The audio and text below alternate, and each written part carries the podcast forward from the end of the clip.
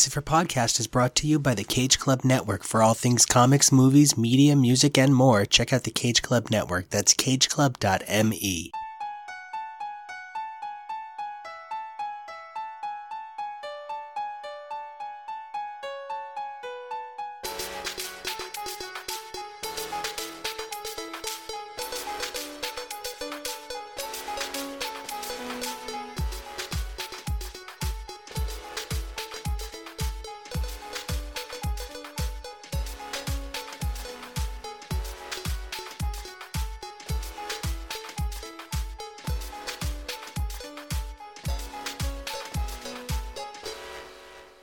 Humans of the planet Earth, while you slept, the world changed. If you can find it in you to survive, if you are worthy, then I will make you into something more than them, something eternal. You make me so proud. No more. Do you want to know the real difference between them and us? Until now, we were never given a chance. Is what we have perfect? No. What is? But it's a start, and a good one. I'm Nico. I'm Dylan. I'm Kyle. And I'm Jonah, and we hope you survive the experience. Those lines are the opening lines of the six issues of House of X, Jonathan Hickman. Hickman and Pepe Larraz's transformative series that took the X-Men forward a thousand years into their evolution, propelling the stories in new directions like we'd never seen. Whether it was the revelation that Krakoa is now a state of mind as much as it is an island nation, that Moira McTaggart is like secretly like the mutantest mutant ever, or that death now has very little meaning because of Goldballs.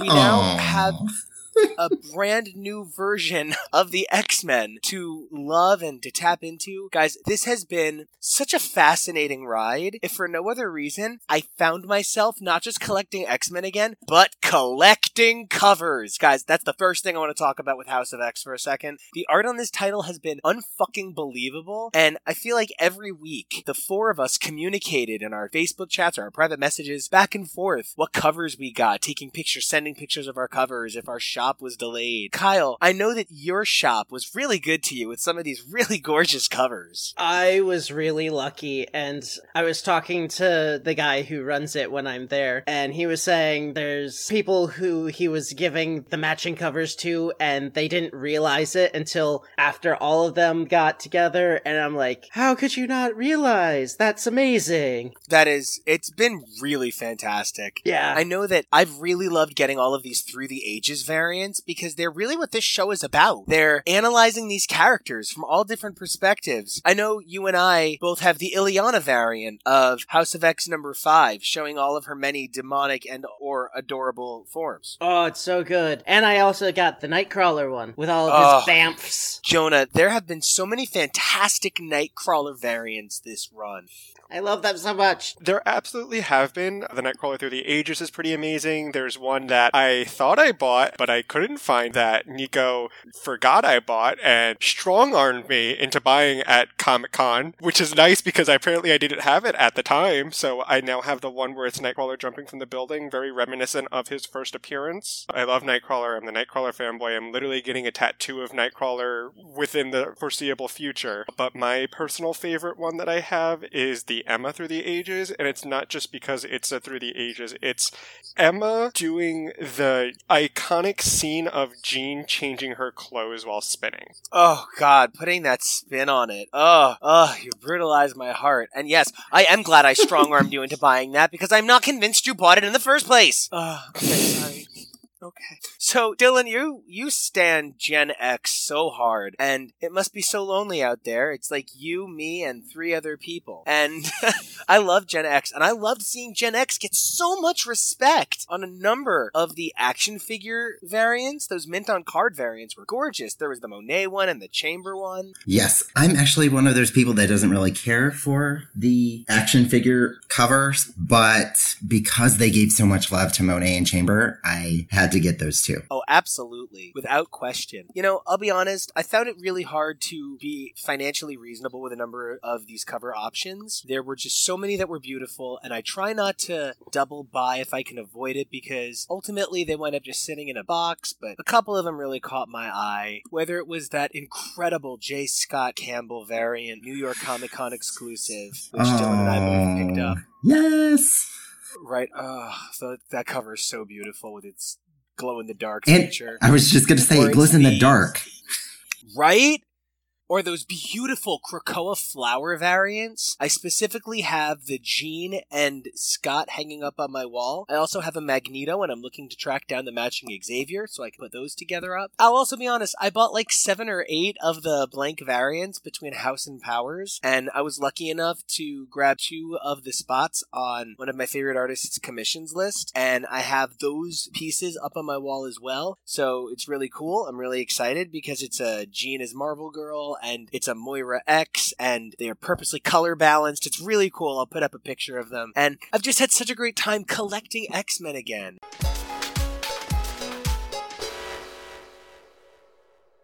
I'm not just the moderator, I'm also the editor on the show. And as a result, I hear the themes that occur over and over again through each one of our exchanges, and it seems like everybody agrees our understanding of this series is better for having shared it with each other. And it's been really exciting because, Dylan, you live halfway across the country. Kyle, you're several hours away. Jonah, we're separated by like forty-five miles. And we would never be able to come together around our L C S because our L C S's are four very different places. So it actually is kind of amazing that in a weird roundabout way, House of X has given us an opportunity to experience that notion of Krakoan community, where we're able to transcend distance, to share ideas, and the perpetual forward thinking of evolution. I'm really excited to keep talking about this series, and I know that we can't stop, and as a result, we're going to be covering X-Men by Jonathan Hickman in its individual issue format, as well as the trade releases of the other titles. So be on the lookout for the different team titles, of which I believe there's currently six team titles announced. Right, guys? There's X-Men, X-Force, Marauders, New Mutants, Fallen Angels,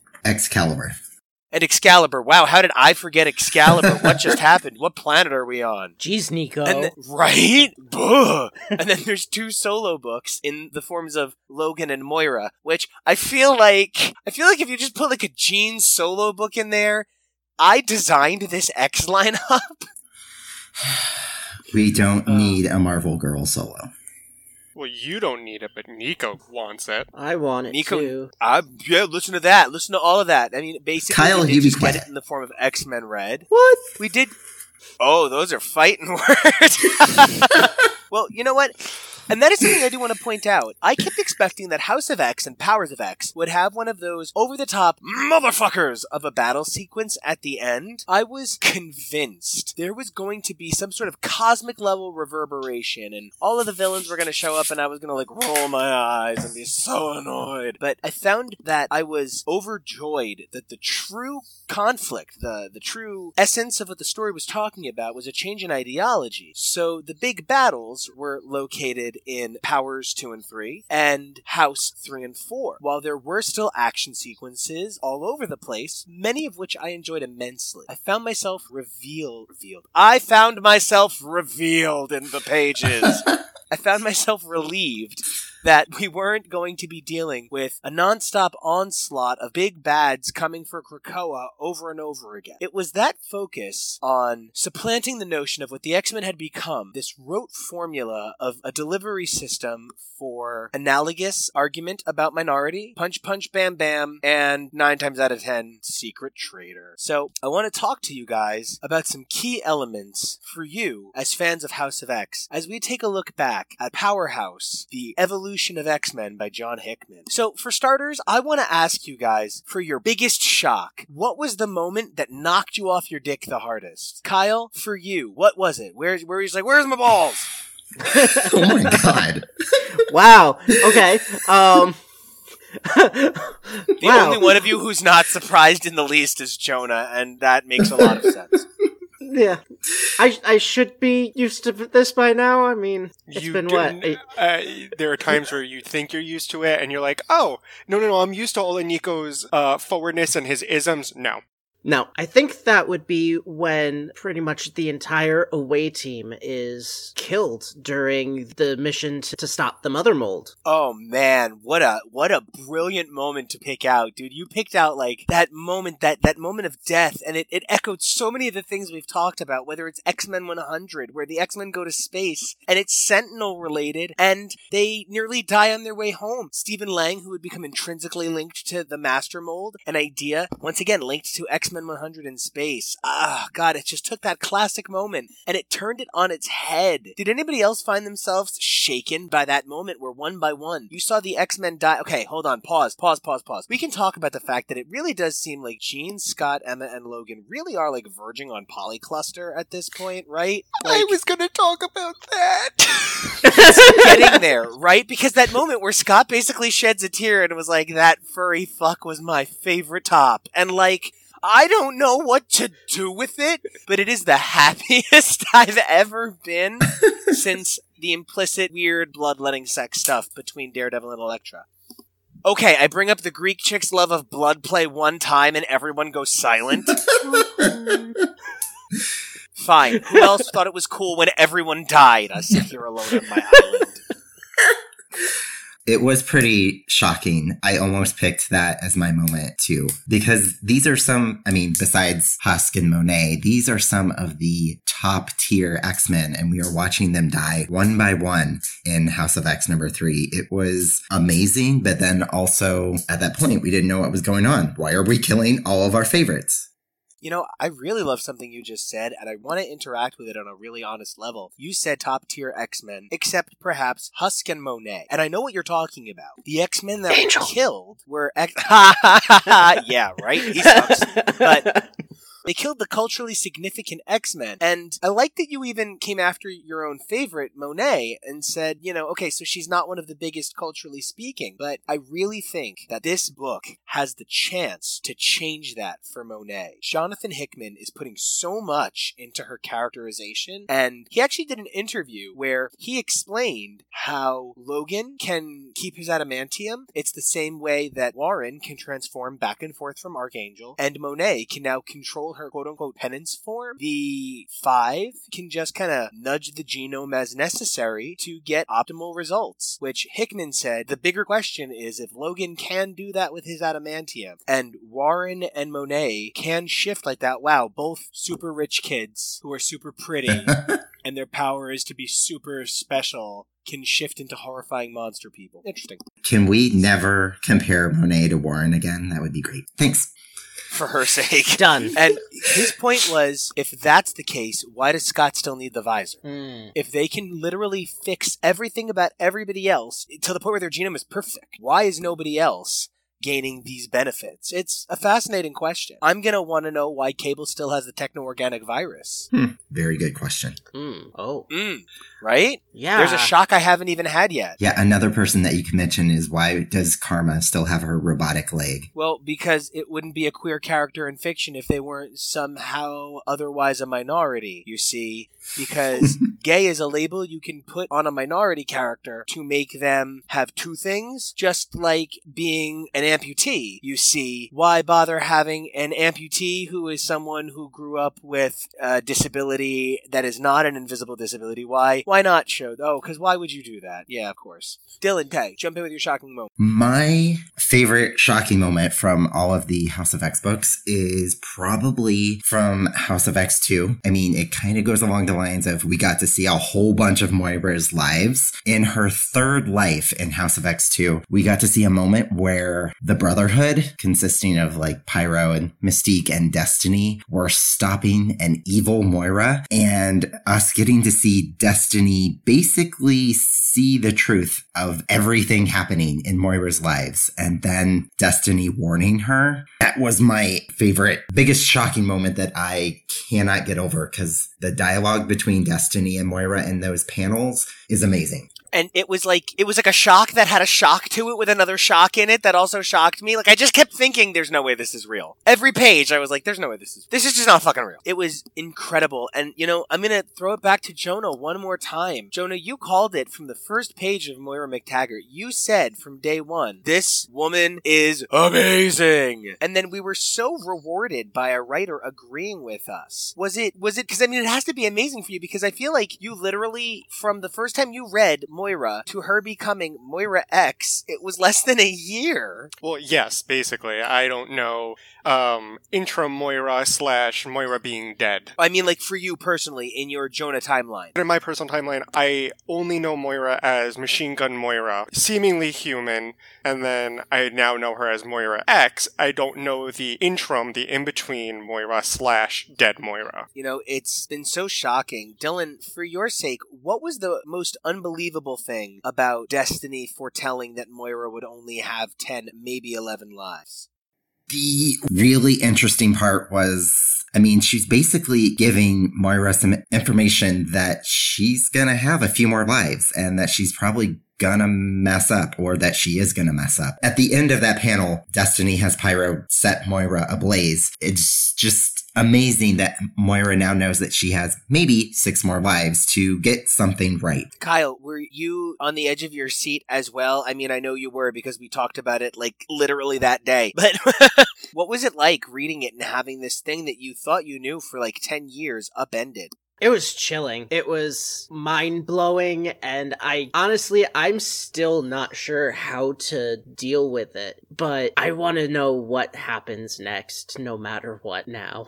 Absolutely. I'm on the edge of my seat trying to figure out what other part of X continuity Hickman is going to pervert, realign, re-examine, destroy, transform, and I can't wait to see it because each shock, even if I haven't loved each shock, I have seen the value of it, and that has been so rewarding. Jonah, what moment has had you most mind-blown from expectation to reality? I think the most shocking for me is the resurrection process and the fact that there is a seemingly endless supply of mutants. I think it's pretty grotesque how mutants are born. You know, you can write a whole book series called Where Do Mutants Come From? Goldballs. Goldballs.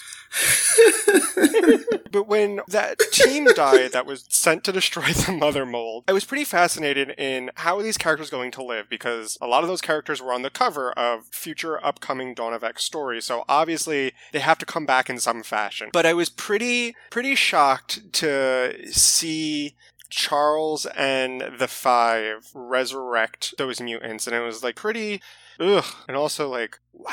I agree. The perpetual mutant machine, it's not just a perversion of X-Men, but rather it's a perversion of life itself. And I'm fascinated by it because I don't mean perversion necessarily in like a grotesque way. I think it's a perversion of the natural order of science. What's really interesting about it is it seems to be, by some accounts, a mechanical process. It's a mechanical process a la biology. But there is a mechanical process to it. It involved tweaking machines and developing things to a certain extent. Now, if we recontextualize that in the larger picture of Hoxpox, we can take a look at the fact that it's about how the human novissimo, the next generation of humans that are the hybridization of human and, and machine or scientific technology, that is the sort of fusion that we see in the other heroes of the Marvel Universe, right? So the idea is that while humans, mutants, and robots have been fighting this entire time, entire armies of things like Spider-Man, Fantastic Four, Iron Man, the Hulk, they've been slowly rising up and creating this other species that is ultimately the true successor, not mutants. So So the idea that it takes this robot consciousness, this larger idea, the next step of evolution, phalanx, or the next stage of humanity, a robot in part to survive, that they're trying to implement this now, this mechanical process via Krakoa and manipulative biology. There's something really powerful about the beautiful balance of those two ideas and the way they talk about the functionality of nature as a pattern to be observed or broken.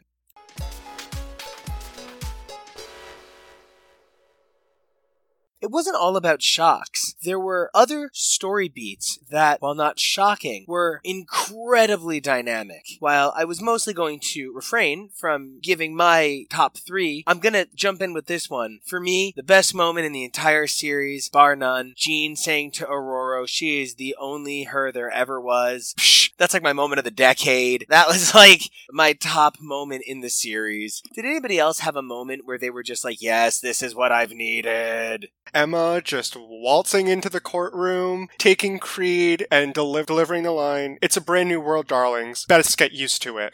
Oh my god, it sends chills down my spine. I love both Emma Sabretooth moments, whether it was the moment where she fucking owned that courtroom like she was Sam Waterston in twelve years of Law and Order, or it's later on when Sabretooth is like, rats and frats and uh, and she's like, hush! And he's like, and Jean's like, super hush, right? Like, I fucking love this. Emma walks into a room, does a psychic thing, and has a bunch of psychics behind her being like, look, she's Emma Frost, just like that. I really love that this is where they've gone with her. I absolutely love the Emma moments too, even though the one moment that you brought up involves the girl who needs to try harder. Even though Monet telling Marvel Girl that she needed to try harder was probably the best thing ever. My favorite moment actually was from House of X number five with some characters that I don't necessarily like, but you mentioned it earlier, Jonah, when you were talking about the five. I absolutely love the fact that they've taken these five characters that are kind of from a bunch of different generations of X-Men to actually give them like a super amazing purpose. Hope and Tempest and Elixir and Proteus and the character whose name I apparently can't say but is the most comical thing between all of you, Gold Goldballs. I, you you it, can even hear that you don't say the D. You can hear that you don't. Yes. It's like the one time you don't want the D. I don't know what else to tell you. But yeah, that's my favorite moment, that they gave these five really kind of, in a lot of ways, lame characters a really amazing purpose. Yeah, this is the island of misfit mutants, and inexplicably, Hope, the mutant with square wheels, finally gets to have some kind of value, and she's finally Charlie the Messiah. In the box, right? And the Charlie in the box that is Goldballs is, you know, it's actually a nice surprise, because for all that we do torture him, the Bendis years might not be my favorite, but they do represent a good three or four years of storytelling, and I might not have loved the time-displaced X-Men, but they were valuable characters. They were the way that we got Queer Iceman. They were the avenue by which they were able to test the waters and see if Jean Grey had value in coming back. I think they did a lot of really wonderful things in that era, and then the following color years also. A lot of excellent work in there. Just because I wasn't reading it at the time, it doesn't mean that I can't respect it, and I really agree with you. There is some incredible value to saying, you know what, every element of storytelling should be brought together. There's no reason these characters can't serve a new purpose. I'm a different person than I was five years ago. I wouldn't make the same decisions I made five years ago. I think there's always room for characters to change who they are, the same way a person might, and I think there's room for characters to have new purposes. My favorite moment up until issue six was going to be the reveal of how the five work together, but now my favorite moment is House of X six, where we see how connected Doug is with Krakoa, and how Doug Doug stands up for Krakoa's autonomy while the Quiet Council are arguing over what type of laws they should have and whether they should have property on Krakoa. You know, like, that's exactly why you're my best friend. I love what you, that's, oh, and that's such a Kyleism. That's like such a Kyle thing to care about. He's respecting the giant, he's respecting the giant island's autonomy. Maybe the island's having a bad day. Like, a thousand percent. I think that moment is so important in a story about computers that are people, that are people, that are computers, that are humans, that are mutants, that are people. I'm dizzy. The characters that actually are computer mutant people, right? I'm like spinning. In. So the characters that are computer people, Sage, Cypher, they kind of got a little, I don't know, I don't want to say they got shortchanged in places, but I feel like that was one of the few moments that those characters who should be dominating this narrative got to shine.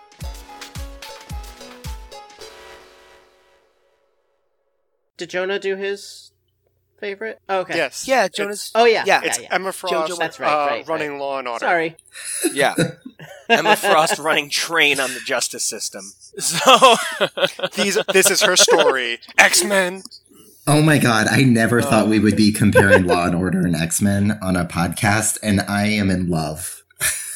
I, I love Law and Order. Me like, too. I was addicted to it as a kid. Stephanie March was my hero. I wanted to be Alexandra Cabot so bad. I wanted to date Stabler so badly. Who didn't? Oh my god, he's so gorgeous. It makes no sense how beautiful Christopher Maloney is. And anybody who doesn't love Marissa Hargitay is like an idiot. So, um... Agreed. Can we get Mariska to play Moira? No, no, never mind. I okay, but only if we could bring Ice Cube. We saw him uh, and film I, an episode of Match Game, and I just need him to narrate things.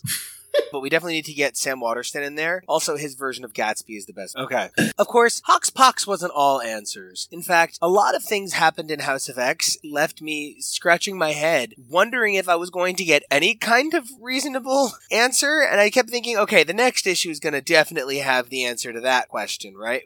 Right, right, right, right, right, right. Right.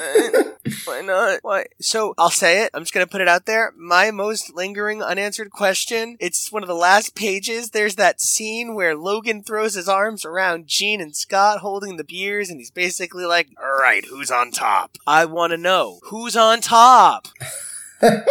Jean. Obviously Jean. Okay, obviously, I was Jean. just going to say that. Yeah, obviously, obviously Jean's obviously. the top. Obviously. Jonah. Jonah, what was your most outstanding unanswered question? My outstanding question is, and I don't know if we will see an answer or if it'll be a point of contention for stories in the future, but will we ever see the chimeras that we were introduced to again? And I'm specifically referring to Rasputin and Cardinal. Those two chimeras were so heavily promoted. They're on a lot of merchandise. They're on a lot of covers, and they're given so much stake that I can't buy that we're not going to see them again. That to me doesn't make t- any sense at all of why would you be promoting these characters so much if they're only going to be used for this special? Well, originally, we were going to get more conclusive answers and a stronger ending on those characters in the pages of House of X. However, once John Hickman indicated that he would be open to the exploration of Moira X's timelines and her story, they decided that a number of those story elements would be kept for the upcoming Moira X solo title. So it does seem like from all things that have leaked, you're going to get the answers you're looking for. But I also want them in the main timeline. I want chimeras there. But their timeline doesn't exist anymore, sweetie. The nice no. mutant monster people aren't alive. No, no, no, but you, you see, you see, in, in one of the files, um, it mentions that when, uh, it's, it's when the Five are mentioned and how they talk about resurrection, they talk about they've never mixed D N A. That was something that they've not experimented with. I want to see them experiment, and I want to see what happens. I want to know if we could have Rasputin in the main timeline. I want monsters, and I want them now, Xavier Daddy! Daddy, I want them now, and you can't say no to me. Xavier can't say no to me. I called, I called him a reverse sugar baby. I have him by the balls. Absolutely. Friend of the podcast, uh, Chris, friend of the pod, uh, he's going to get on writing you that miniseries right away. So, uh, Dylan, back on planet Earth, what is your most unanswered question?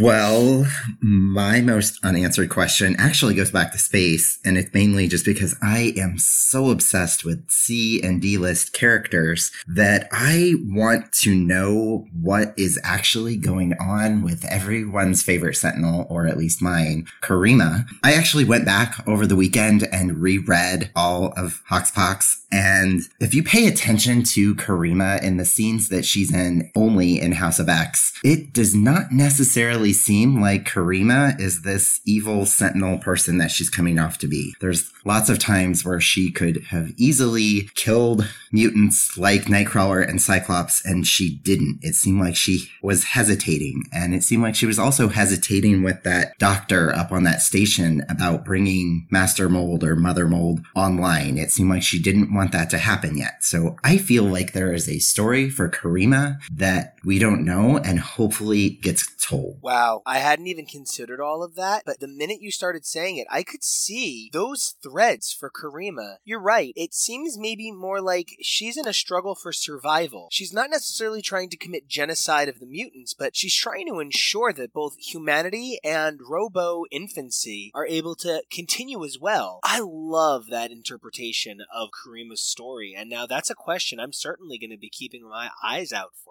Kyle, what left you still scratching your head? What were you like, no, no, no, no, no, no, I'm not done. I'm not done. So kind of uh, playing off of Dylan's, I'm kind of wondering where things are going to go now that the Mother Mold has been destroyed, because the way we've been told is that the Mother Mold leaves to Nimrod, and there's all history always, or the future always leads to Nimrod. So if they destroyed the Mother Mold, does that mean we're never going to get Nimrod, or is there going to be a new path to Nimrod?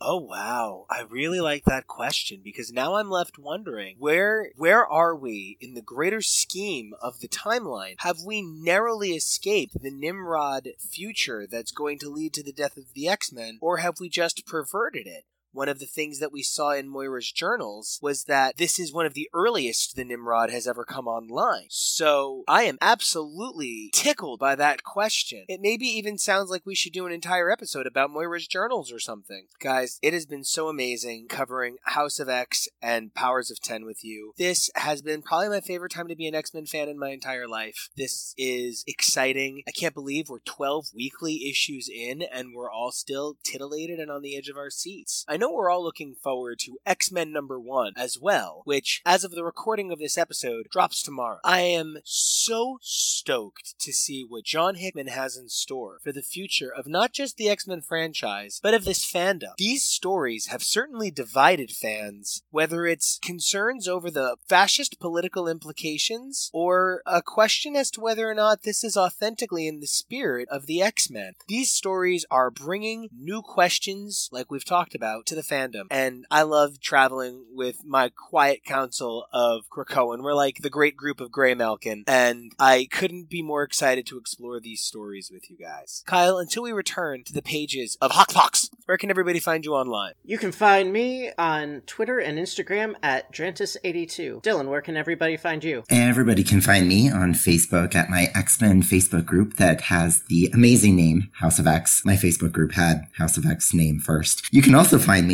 on Instagram at warpath underscore Dylan. That is warpath underscore D Y L A N. Jonah, Jonah, Jonah, where can everybody find you? Waltzing into a courtroom pretending I know law and basically freeing a criminal that doesn't deserve and freedom. And demanding order. And demanding people bow down to me. She basically said that. And I basically said yeah. that, because this is me we're talking about. She was basically like, Judge, lick my boots. And the judge was basically like, oh, yes, boots, show feet, show feet. I don't want to answer anyone. Just Never tell mind. us where we can I find mean, you, yeah. Jonah, so we can move on. Maybe not in the courtroom. Maybe maybe not in the courtroom anymore, if that's what I'm going to go see. Um, you can find me on Twitter and Instagram at Jonah Rubino and at Jonah dot Rubino. Nico, I had to regrettably ask, where can everybody find you? You guys can find me all over this amazing network on shows like Too Fast, Too Forever, where I make theme music, or H T M L, which I do with my amazing husband, Kevo, where we talk about different movie franchises, currently covering the Alien Legacy series, moving shortly into Star Wars, so you definitely want to stay tuned to that. Don't forget to check out my amazing comic work over at Kid Riot Comics dot com, where we make superhero-inclusive comics for a modern generation, and I'm over on Instagram at NicoAction, that's N I C O A C T I O N. And guys, until we return to discuss Powers of ten, one through six, we will see you on the other side of that Krakoan gateway. Bye. So long. If we're your quiet council, what seasons are we?